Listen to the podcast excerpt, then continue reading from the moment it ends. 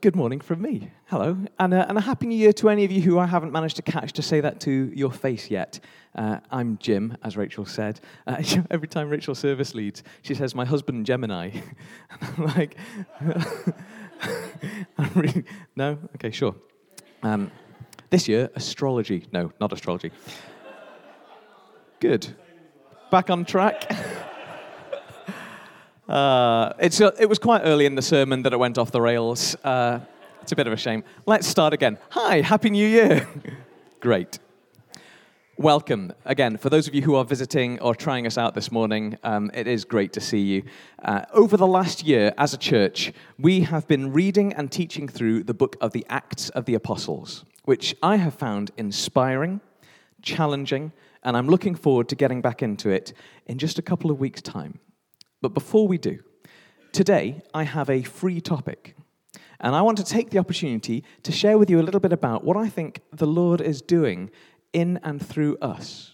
The season that we're in as a church. Give you both a bit of an update and also, uh, I hope, an encouragement and a challenge to get on board with what the Lord is up to in and through Kingdom Vineyard for East Fife. This time last year, Sunday, the 6th of January 2019, we looked at the miracle of the healing of the lame beggar in Acts chapter 3. And I shared, like I am today, what I thought the Lord might be saying to us as a church for the year.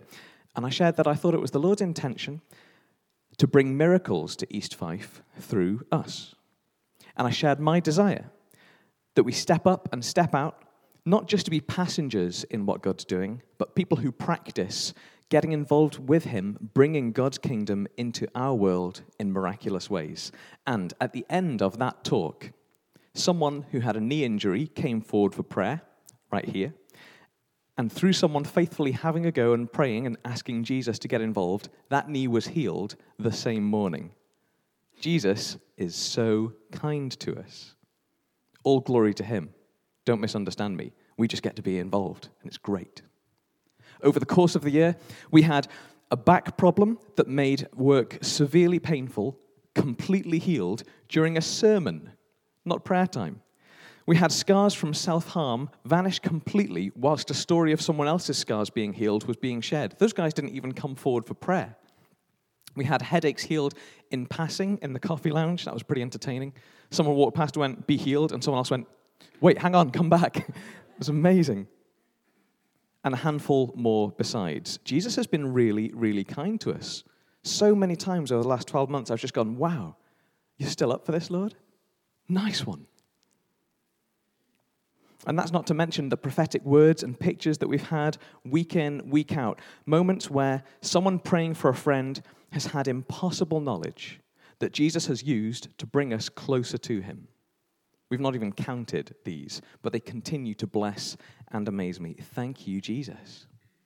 And obviously, this year, I want more. And I think Jesus wants more of these signs of his kingdom amongst us too. But as well as that, and specifically for this year, I have an invitation and a challenge for us for 2020. How is your own love for Jesus. I think that as a church community, as a whole, our love for Jesus is pretty good. I mean, we want him to be in charge of our church services and our home group meetings. We definitely want Jesus to be leading the leaders in the church as we seek to serve him as faithfully as we can. But as individuals, how are we doing? And as we'll see from our passages this morning, it's just not possible for us to ride off the person next to us's relationship with God, for us to coast when God shows up. It is dangerously possible to fake it, to look like everything's going fine in our relationship with God, to fool the people around us. But if Jesus turns up and makes his presence felt, then that would be exposed pretty quickly. So hear this with the warmth of my heart, not a scold. I'm not trying to wag a finger at anyone. But my challenge to us today is how is your own love for Jesus? And my invitation to you today is would you like to devote yourself to him? In the Gospel of Matthew, chapter 22, from verse 34 onwards, someone famously asks Jesus what the most important command in all of Scripture, in all of God's law, is. And Jesus gave them an answer that should be the basis of everything that we are and everything that we do. And my friend Liesel is going to come up and give us our first wee reading this morning. Thank you, friend. Have a microphone. But when the Pharisees heard that he had silenced the Sadducees, they gathered together. And one of them, a lawyer, asked him a question to test him Teacher, which is the greatest commandment of the law? And he said to them, You shall love the Lord your God with all your heart, and with all of your soul, and with all of your mind. This is the great and first commandment. And a second is like it you shall love your neighbor as yourself. On these two commandments depend all the law and the prophets. Thank you so much, mate. Don't go too far. I'm going to grab you back up again in a minute. Can we go back to the, to the first one? Thank you. Isn't it handy that someone asked Jesus this? I mean, God, the Son, Himself, was walking around on earth the person whom all of the scriptures pointed towards. God's ultimate revelation about himself. God not just talking to humanity, but living amongst us. And brilliantly for you and I, someone had this conversation with him to find out what the most important thing for we creatures to do is. And the answer? Love God. That's it. That's what he wants from us. That is what we were made for to receive his love and to love him back. Everything else, all of the law, all the other teachings in the Bible or in church, is either second place to this or is summed up in this. Friends, Christianity is not about being like Jesus, it's about being with Jesus. The rest kind of flows out from that. And what sort of love is it? We see in verse 37, he says, with all your heart, with all your soul, with all your mind. God wants a whole self, committed, devoted love from us. It is the relationship that we were made for. It is our main task in life. It is our you had one job. Speaking of which, Jesus told a story about our relationships with God with a warning to keep it fresh, to not fall into the trap of just letting our faith tick over, or worse, faking it. Turn with me in your Bibles, if you will, and it will be on the screen, to Matthew 25, verse 1. So in many Bibles, this passage, this story, is titled The Ten Virgins. But a more helpful title for us uh, to explain it would be The Ten Bridesmaids, or You Had One Job. A bit of context before I grab my reader up again. In fact, come and join me. You can stand next to me for this. This parable, this parable that Jesus tells, is a story about a wedding. Now, weddings at this time had loads of really interesting traditions around them, and Jesus used these traditions as genius comparisons for God's relationship with us in loads of his teaching throughout the Gospels. And one tradition that's helpful for this story is that when the groom had gone away and prepared, you're a, t- a teaching aid now, thanks, you stand there.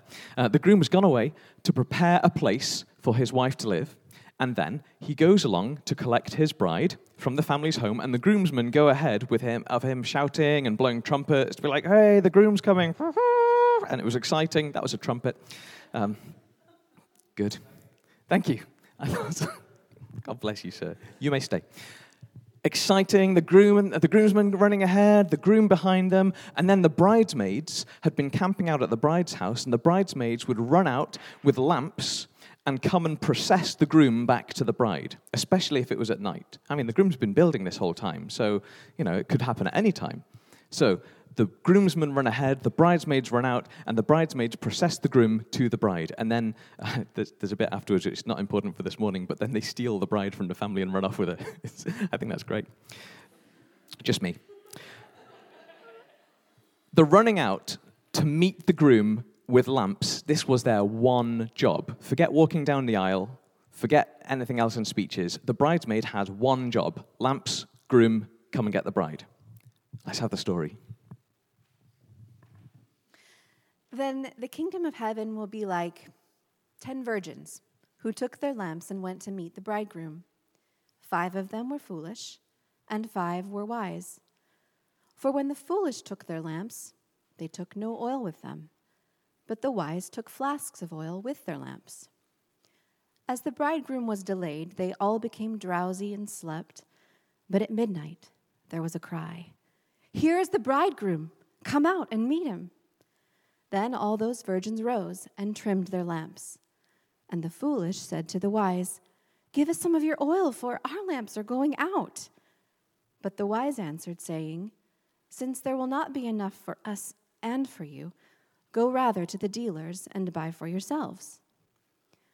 And while they were going to buy, the bridegroom came, and those who were ready went in with him to the marriage feast, and the door was shut. Afterward, the other virgins came also, saying, Lord, Lord, open to us. But he answered, Truly, I say to you, I do not know you. Watch, therefore, for you know neither the day nor the hour. Thank you, mate. You're so good at reading that. You've definitely got yourself a job in future. God created us for relationship with Him. We have one job. These bridesmaids had to run out to meet the groom. They had one job. And this story is how half of them properly messed it up. In verse 1 of this passage, Jesus gives us the key to unlock what this story means. He tells us, The kingdom of heaven will be like this. This story is one big picture to show us what it will be like when God's kingdom appears suddenly. It's a story that is first and foremost about the end of this age, the moment when God calls time on this created universe as we know it, and Jesus is revealed in full glory, and each of us comes finally, fully face to face with him. And this story of the ten bridesmaids is a, well, it's a pretty uncomfortable story of people being caught unprepared and not being able to put things right before it's too late. It is a powerful warning to be ready for any moment to meet God face to face. But I want to suggest to you this morning that any time that God shows up, any time that he makes his presence felt, not only in the big reveal at the end of the world, also even in little waves of him pouring out his presence amongst our daily lives, whenever that happens, I want to be caught up in what he's doing not caught out, unprepared. How is your love for Jesus? If he suddenly appeared fully, bodily, right here, would that be good news for you this morning? Or more than a little awkward? Still in verse 1, Jesus tells us that these ten bridesmaids took their own lamps for this job. Now, that's an important detail. Each one of has the responsibility for taking along their own equipment. Will you be my bridesmaid? It's bring your own lamp. Each one is given the honor of the job and the responsibility of making sure that they're able to fulfill it. So then in verse 2, the detail that separates the foolish from the wise is how much oil did they take with them? These were oil lamps. Oil is the fuel have oil and you have a flame and you have a lamp. Don't have oil and you've got a useless lamp. So I have a picture of someone's idea of a traditional oil lamp uh, that may or may not be accurate. So see how it's got the bit with the wick that's on fire at the end. That's good. That's, that's meant to happen. And then there's this kind of basin, this vessel bit behind it where you put the oil and the oil is absorbed by the wick and goes up that way, and then you get a fire. And if you've got lots of oil, nice long flame. That lamp will stay lit for a long time. If you have a tiny little bit, well, it might light for a while, but then the fuel's going to run out. And interestingly, from this angle, you wouldn't tell. You wouldn't be able to know is that a full lamp or is it an empty one? Five of these bridesmaids were well stocked up, well prepared, and five looked like they were. How many of us would set off for a long journey with your phone battery at 3%? Having a phone in your hand looks like you're prepared, like you're able to call for help if you need it. But if there's no battery on it, you've just got a very expensive brick. Of course, you get this. Of course, this is daily life, sensible living. But this is the foolishness of the five bridesmaids without fuel for their lamp. They looked like they were ready. They'd shown their phone to their mum as they went out on the school trip. That's fine. But when they needed to make that call, their poor preparation left them helpless. When, in verse 5, uh, sorry, Phil, to make you go back and forth. What a nice man he is. When in verse 5, the bridegroom was delayed, took a while to show up, they all got sleepy, which is not in itself a problem in this story. Jesus is coming back, we don't know when, and we are allowed to have a nap between now and then. That's not the problem. What he wants of us is that when the cry goes up, Jesus is here, that we're able to jump up for joy, ready to meet him. And in verses 6 and 7, this is what happens. The groom's coming. Let's go. This is our moment. Everyone gets up and puts their lamp in order. But oh no, half of the lamps are actually dry and have gone out. Half of those phones just will not turn on. The foolish bridesmaids, they realize their mistake. They're the light holding welcoming committee with no lights. You had one job. And they ask for some oil from the other bridesmaids, but this is a bring your own lamp gig, and they're not sharing. Sorry, guys, you need to sort out your own fuel. So maybe, like me, you've read verses 8 and 9, and you've just thought, that's mean of those prepared ones. Why didn't they share? Aren't they meant to be wise? Isn't Jesus pretty keen on us sharing? Especially with those in need? If you saw that, good catch. Well done. But remember, this is a parable about the kingdom of heaven, what the presence of God is like. The presence of God is not a tradable commodity. I cannot give you my relationship with God. I can show it to you. I can encourage you that it's a really good thing to have. I can encourage you that it's worth investing in your own relationship with Him, but I can't give you my relationship with God. That'd be like me giving you my relationship with my family. Here's, all my, here's my relationship with my cousin. Here's all my memories of them. Enjoy that. That's great. My cousin would be like, Who are you? What? My relationship with Jesus is my responsibility. Your relationship with Jesus is your responsibility. Nobody, not even a church, not even what I'd like to think is a good church, can do this for you. This is between you and Jesus.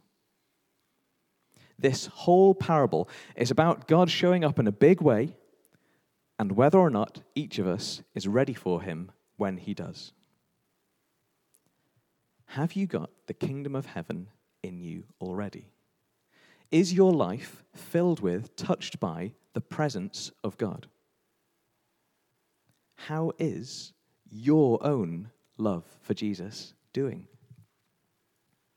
Again, if Jesus shows up right here fully and looks you in the face, would you be welcoming him as an old friend? With no sin to awkwardly come between you because you've been keeping that short. You've been keeping going back to him and making sure nothing separates you. Well maintaining the lamplight of your relationship with him. Or would you find out that you have some sorting out to do? That you'd need some fuel for your relationship with him in order to then be able to receive him with joy? There's good news. He loves you. If I'm pushing on something that's, that's uncomfortable or pushing on something that's a challenge, don't hear that as harshness from Him, and please only hear it as an exhortation from me that it's worth it. He loves you. because he loves you, because he's so kind and so forgiving, he is ready and willing any time to meet you, to forgive you, to give you that clean slate, to fill you up with his presence if you will receive him. And to be honest, if you're thinking, mm, this is for me, actually, this is what I need to do right now, then forget the rest of my talk. Just in your seat now, in the privacy of your own heart, you talk to Jesus. You ask him to come and meet you again. It'll be a far better use of your next few minutes than listening to me speaking. If you think this is for you, don't wait. Just speak to him now.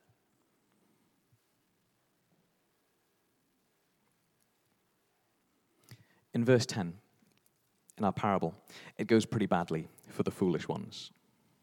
They're caught out, they go looking to sort out their fuel supply, and they miss the big moment.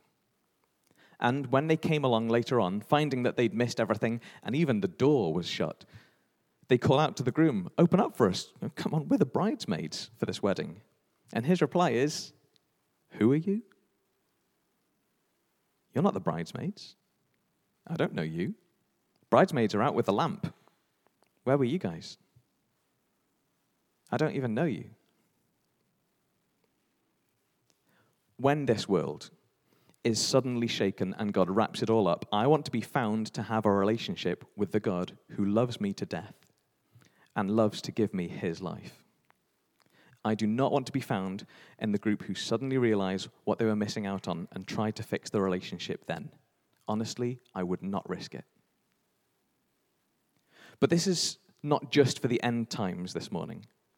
I want us to look at this passage for whenever the kingdom of God draws near, for moments when he comes and meets us here in worship, in conversations on the streets with people when God suddenly draws near in moments in my prayer time at home when He makes His presence felt and comes close, I don't want to miss Him. Imagine Jesus pouring out His presence, His power here one morning, and us not being sensitive to His presence, not being close enough to Him to notice. What a tragedy that would be. Imagine a move of God sweeping across this land. People coming to meet Jesus. Whoa, you're real. Whoa, you're everything they said you were and more. Amazing. The power of the living and loving God breaking in in impossible places, restoration, healing, and his church not just caught unprepared, maybe even found opposing what God is up to. I want to be filled with enough with God's Holy Spirit that when his wind blows in a new direction, I feel it and move with him. And it's my prayer that you do too. This story that Jesus tells is a stark warning that none of us can think that we can get by on the faith of those around us. None of us can think that we can get into this particular wedding banquet as a plus one. My own love for Jesus is my responsibility. And friends, hear this as well that it's my joy and privilege as a church leader to do what I can to support your relationship with God. Honestly, I love that. And I'm so grateful for the chance to lead a church to, to do that. What a joy. But although that's true, ultimately, your own love for God is your responsibility. I can't love God for you. You probably wouldn't want me to. I'd give it a try if I could but you'd be better at it. We had a prayer meeting on New Year's Day.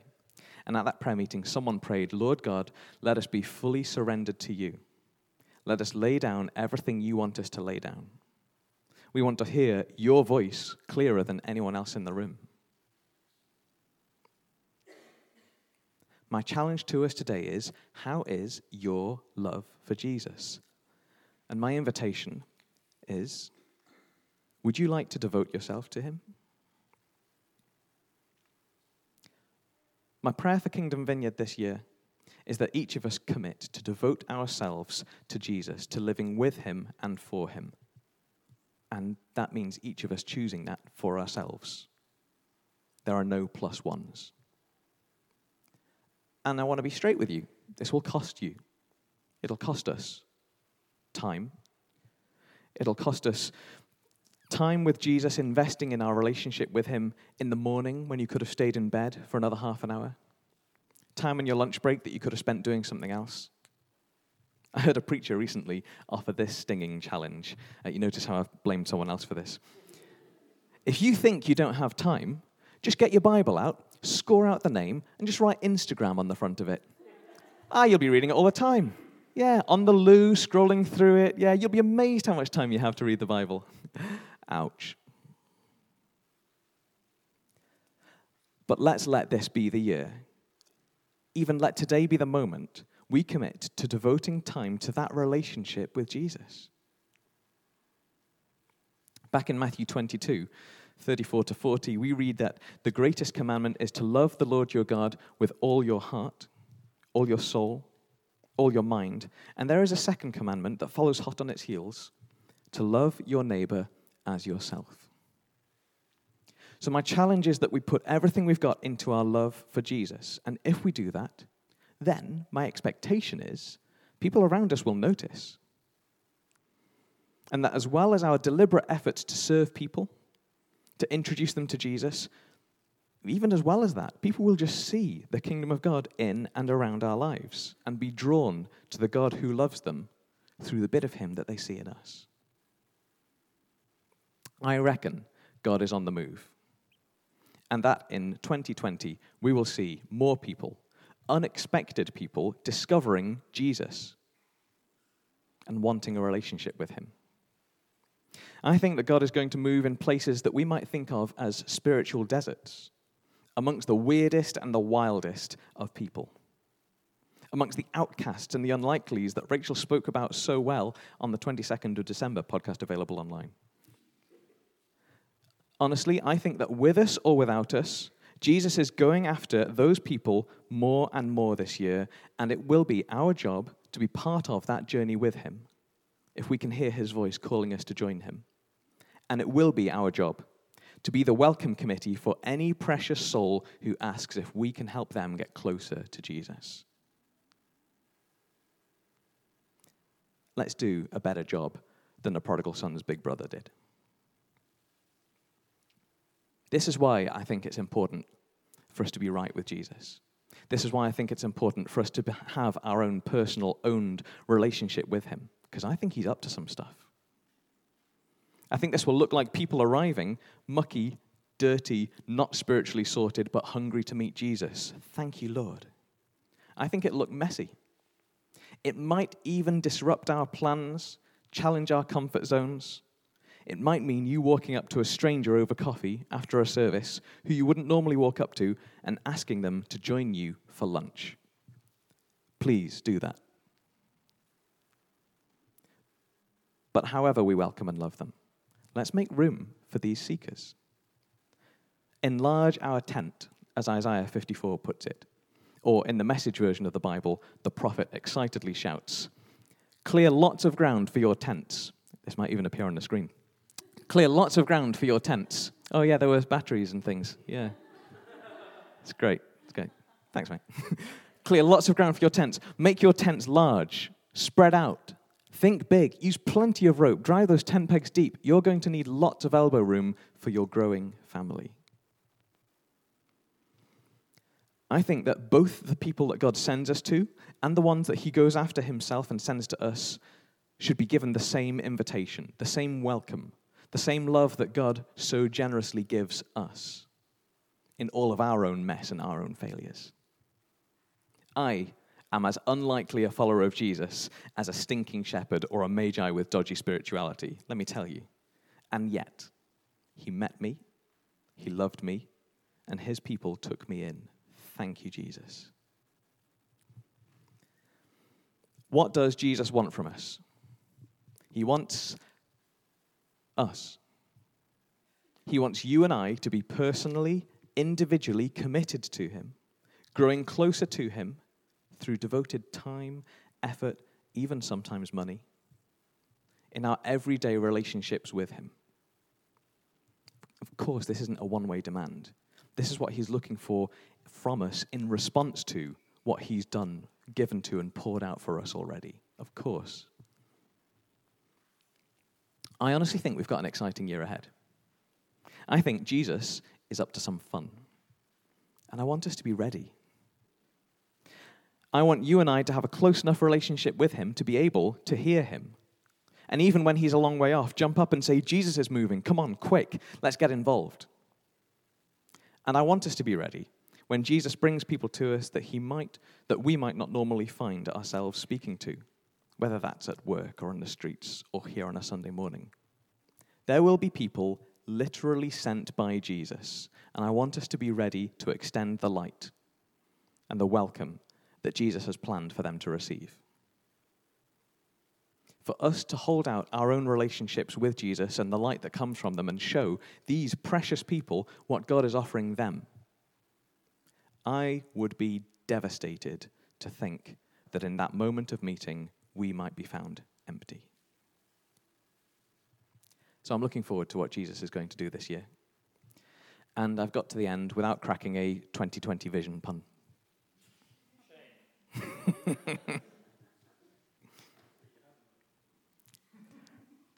How is your own love for Jesus? How is your own relationship with Him?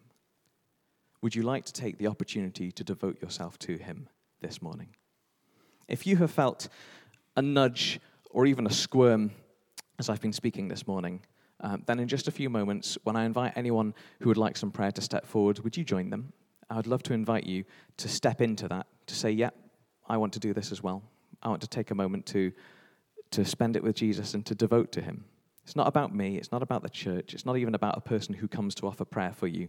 We're not scoring anything here. This is between you and Jesus. And, and that's the point. This is between you and Jesus. Would you stand? I'd love to pray for us.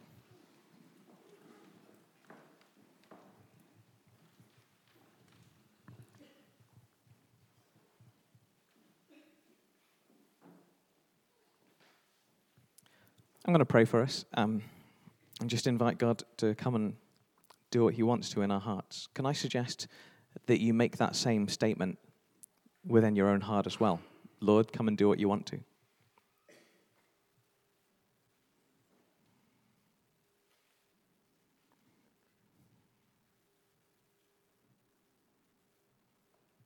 We do invite you to come and have your way, Lord Jesus to come and say what you want to. We invite you to come, Holy Spirit, increase your presence, minister to us. Lord, let this not be about duty, religion, certainly not guilt, but would you meet us truly as you are, as we are?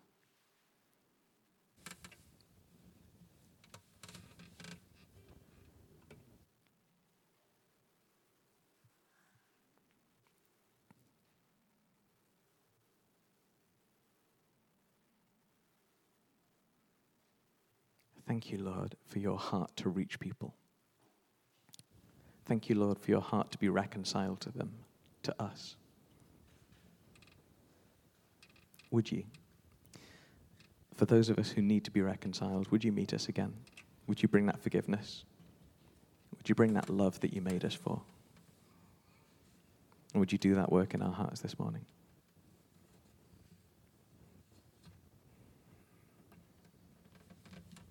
And in your kindness to us, Lord Jesus, would you involve us in your mission plan to go and get, scoop up, and adore your other children?